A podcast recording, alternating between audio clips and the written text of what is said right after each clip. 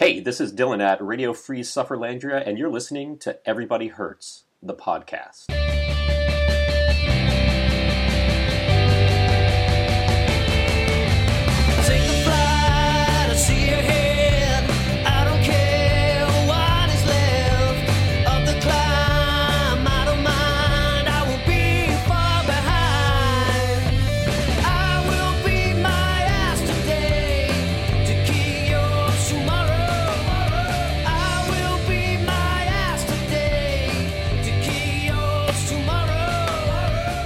Coming to you from the Nine Hammers Tavern in beautiful Agonia, Sufferlandria. Today's episode Col-blooded. If you spent any time at all in Sufferlandria, you probably know the name Mike Cotty. He's an endurance cyclist, a hard man extraordinaire, uh, all around badass.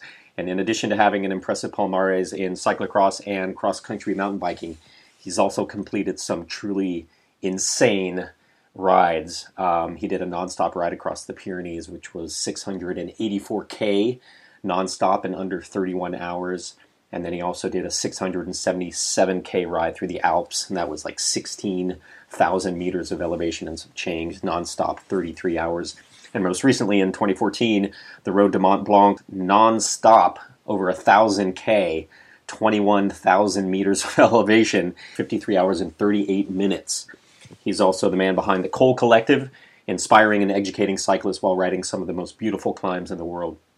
And if you spent any time in Sufferlandria, you could probably draw his butt from memory, though you might not have realized it was him, because Mike and the crew provide a lot of the footage for the descents that you're treated to during those all too brief uh, rest periods in some of the Sufferfest videos.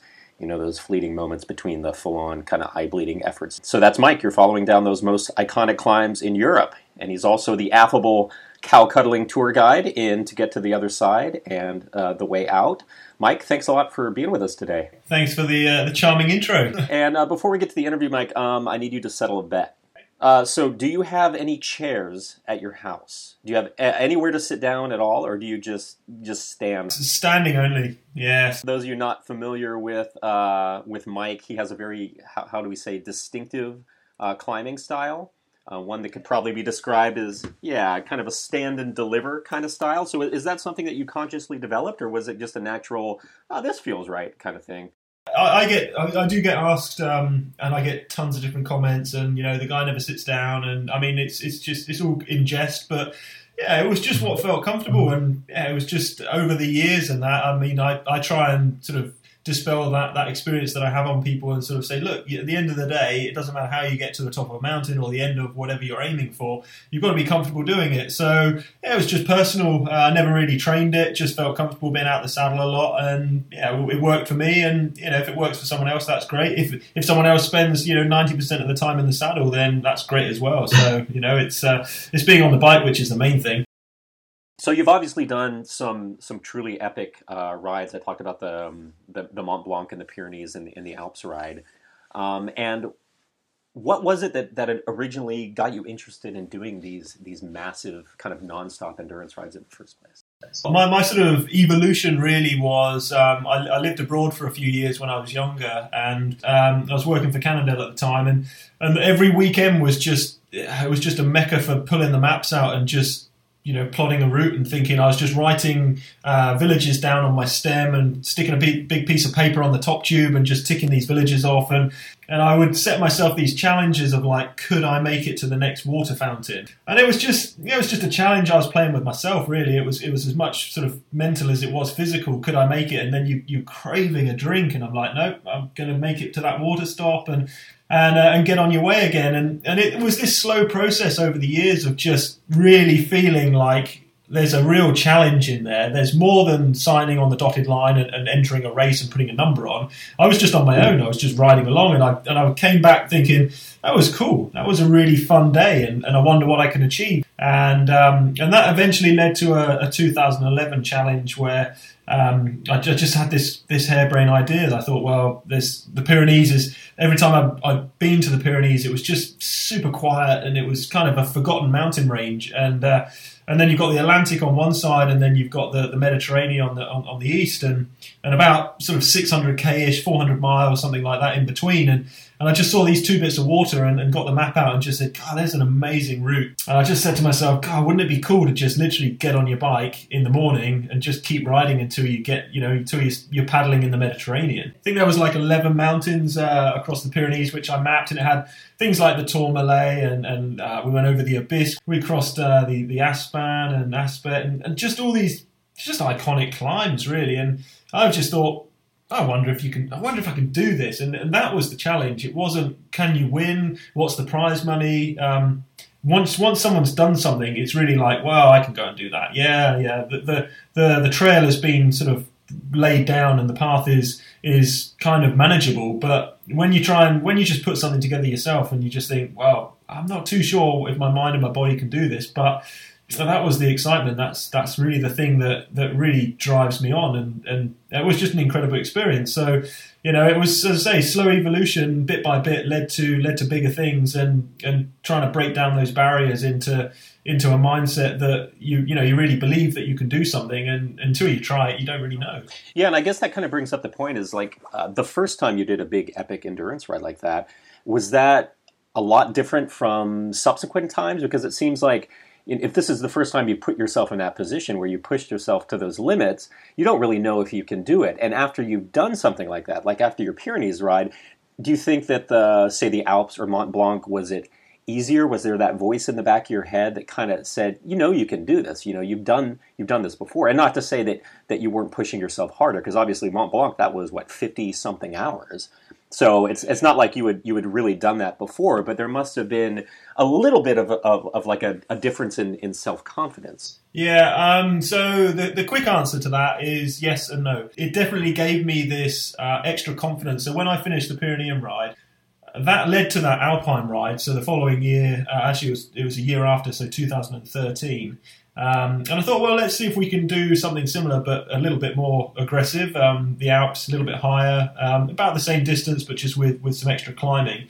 And I was super, I felt super, super confident for that. And it's it's a strange thing because confidence really comes in waves that you can wake up one day and you really feel on it and then you can wake up another day and you're and suddenly your brain is just working against you. And but for the most part the alps i was just so up for it. I just really i never envisaged um, not making that ride. Um, and i went into it i trained well and i went into it had um, new support. I, I started working more closely with mavic at the time and they they really liked the concept of this sort of exploration. Having their support you know i felt a little bit of extra pressure but I just I just felt so good about doing it and so confident. I loved the route. I went and reconned the route, and that was a challenge where I just couldn't see myself not making it to the end down to uh, down to Nice. Then you roll forward another year and, and road to Mont Blanc. Um, I just I, I'd finished those two challenges, two personal challenges, and I just thought, you know, because I'd finished them and I was I was still standing, and, and, and you know, the closest people around me were still like, oh, well, you, you're still standing. This there's, there's more in there, and I'm like, well, believe me, it's it's hurt a lot. Um, uh, but where can we go from here? So I mapped out that the 1000k um, route, it started off in Conegliano, just outside Venice, ended up uh, going across the, the, Dolomites, the Italian Alps, the Swiss Alps, and finishing up in um, Mont Blanc, so in Chamonix. And it was just huge. I mean, it was way bigger, miles more climbing, more valleys, more more um, areas just to sort of strip you back to your core. Uh, unfortunately, the weather at the beginning, actually for, for, for a lot of it uh, on the first half, was just terrible. Uh, thunder and lightning, tons of rain, which I'm you know, I'm not good in the rain. I, my body shuts down pretty quick. It gets super cold, and I really struggle in those conditions. Um, but just the mindset of that ride, going from the Alps, where I really felt I'm going to do this, no matter what happens, I'm going to do this, um, come hell or high water it's going to happen. Whereas the road to Mont Blanc, it was so far beyond my comfort zone. This was a thousand k, so I knew that I was going to have to ride two nights non-stop, uh, two nights in them, just just try and stay awake for two days and two nights. And I knew that I had to go through a two-night block um, because just the distance is so far, and I had there's no way to train that. It was just a massive step into the unknown. I had absolutely no clue. I was petrified, petrified by the challenge. Even so, I'd said it myself, and you know, I should be excited. It was like I don't know how this is going to end, but and then you know, as I say, to make matters worse, the the weather was was pretty nasty. Um, added a, an extra element to it, but um, but it was the single most ride that that just taught me you know everything about suffering really. What kind of allowed you to, to, to push through that? Because I think for a lot of people, they could kind of put themselves in that position, whether you're going two days without sleep or you're just trying to make it up the local climb if you're not that fit. I mean, that, that level of suffering is all kind of relative, but what, what is it that allows you to, to push through to get to the other side? For me personally, it's it's all mental. It's just a complete mental battle, and uh, you know what got me through was the fact that I just wanted it so badly. Like uh, there was just I didn't know how it was going to end. I didn't know if my body was going to shut down. I didn't know mentally if I was going to crack. But when I even when I was in that situation, there was never a time when I thought I'm not going to carry on going. My legs are still turning. I'm still breathing. I'm still I'm still moving, I'm still alive, and that for me that was like I'm still making progress. So you know, I got to the finish, and it was like I can carry on. To get you there is all mental. You can't you can't get I can't get myself there just by pushing hard on the pedals. I have to get there mentally. You find these these ways of, of unlocking potential that you never even knew existed, and, and that was the that's the purity of the Road to Mont Blanc. It was you know thousand k non-stop and and over two days on the bike, and you know yeah, God knows how I actually did it. Um, mentally, it was just like let's just keep going, so focused, and then yeah, you break break it down bit by bit, and and eventually the world opens up, and, and I found myself in this in this place where I just it's almost like you can do no wrong, and that's just that's what that's what that's why I want to do these things. That's what keeps me going. Yeah, I think that's the daunting uh, part of it for a lot of people. I mean, in a past life, you were an engineer, right? Yeah, sure. So you know from from physics that you know a body at rest tends to stay at rest, and I think for a lot of people that first step is is kind of the, the crux that's the hardest. So I mean, how do you overcome that that tendency to just kind of stay where you are? To keep just kind of plodding along doing what you're doing. I mean, even if that you're not challenged or you're not particularly happy, I think for a lot of people it's they see that that road ahead. I mean, as their own kind of personal Mont Blanc or Mount Sufferlandria, it just seems so massive, so so daunting that they don't kind of know how to take that that first step. I think the the most important thing is um, you've got your your dream and your goal, um, and that's the that's the kind of that's the area that you, you stick it on the fridge door or you stick it in the office so that it reminds you every day. Um, but then to get there, you don't focus on that end goal. I certainly don't. I, I just I'll I'll look at the the real sort of fundamentals of what it's going to take to get there, and that starts off with you know the basic training for for, for the big challenges uh, Road to Mont Blanc being the biggest, I, I didn't ride anywhere near two days.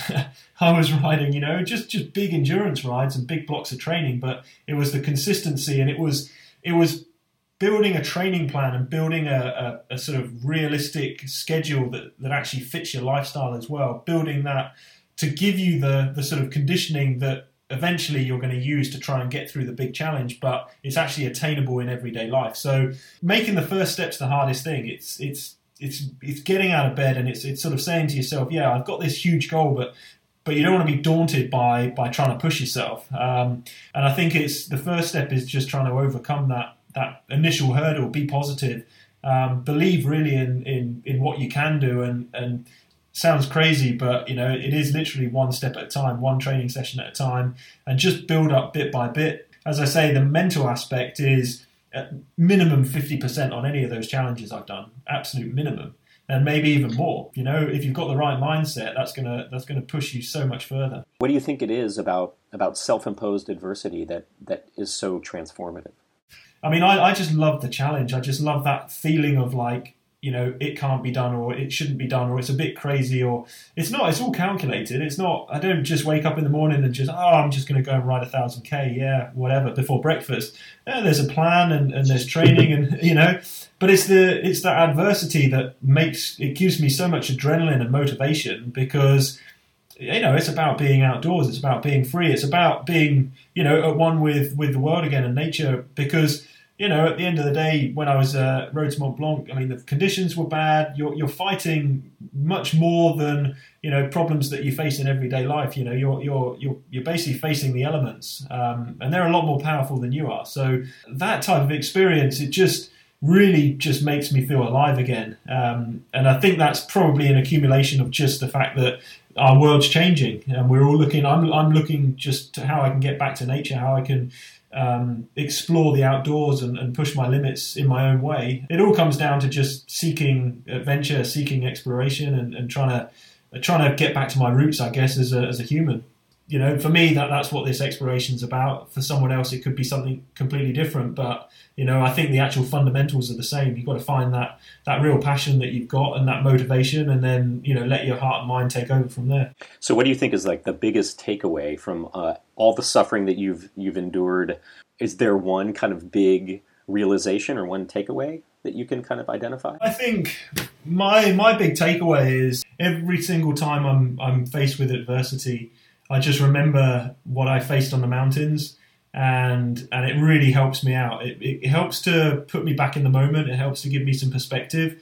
Um, so it's it really has taught me to sort of take a deep breath, look at things with clarity when everything feels like you know the doors have fallen off. You might not be in a mountain, but you know you can get through these these hard moments of adversity in everyday life. Actually knowing and having the confidence that you can do a lot more than than you think you potentially can as a human. I would advocate to anyone who's got that that that feeling inside that there's more to what they're doing, just you have to get on and, and, try. You just have to make those first steps, and, and you'll see that your life will change a lot and, and it'll be enriched for it. So, exploration and, and just finding those limits and boundaries in your own way.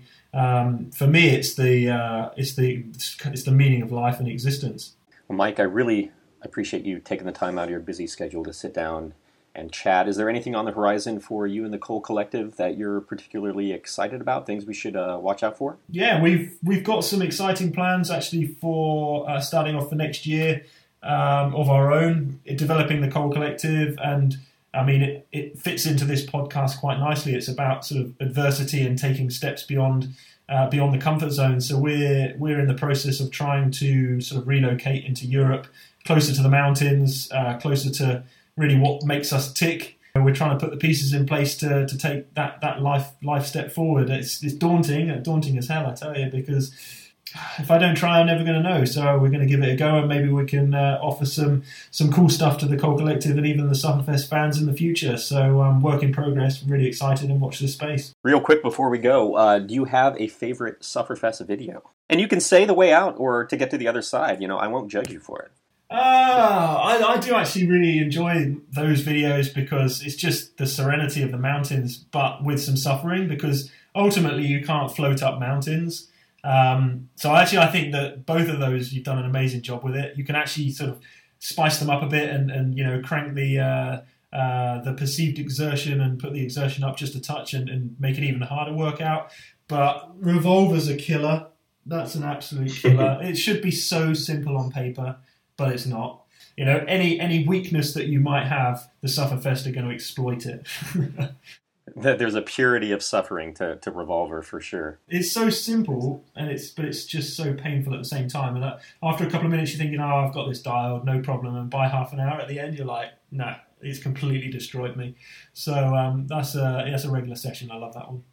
Mike Cotty, head of the Col Collective, endurance athlete, all around badass friend of the Sufferfest. Thank you so much for your time, and uh, we look forward to talking to you again. Thanks very much. Mike Cotty, you can follow him at Mike Cotty, C O T T Y dot co dot UK. Also, follow his exploits at the Col Collective, that's C O L collective.com. Thank you for listening to Everybody Hurts the podcast. This is Dylan coming from Radio Free Sufferlandria at the Nine Hammers Tavern in Agonia. Today's episode brought to you by Crazy Grunters Gently Abused Trainer Emporium. Crazy Grunters, where the prices are so low, it's painful. On behalf of all of us at the Sufferfest, until next time, happy suffering. Have you suffered today? More than you.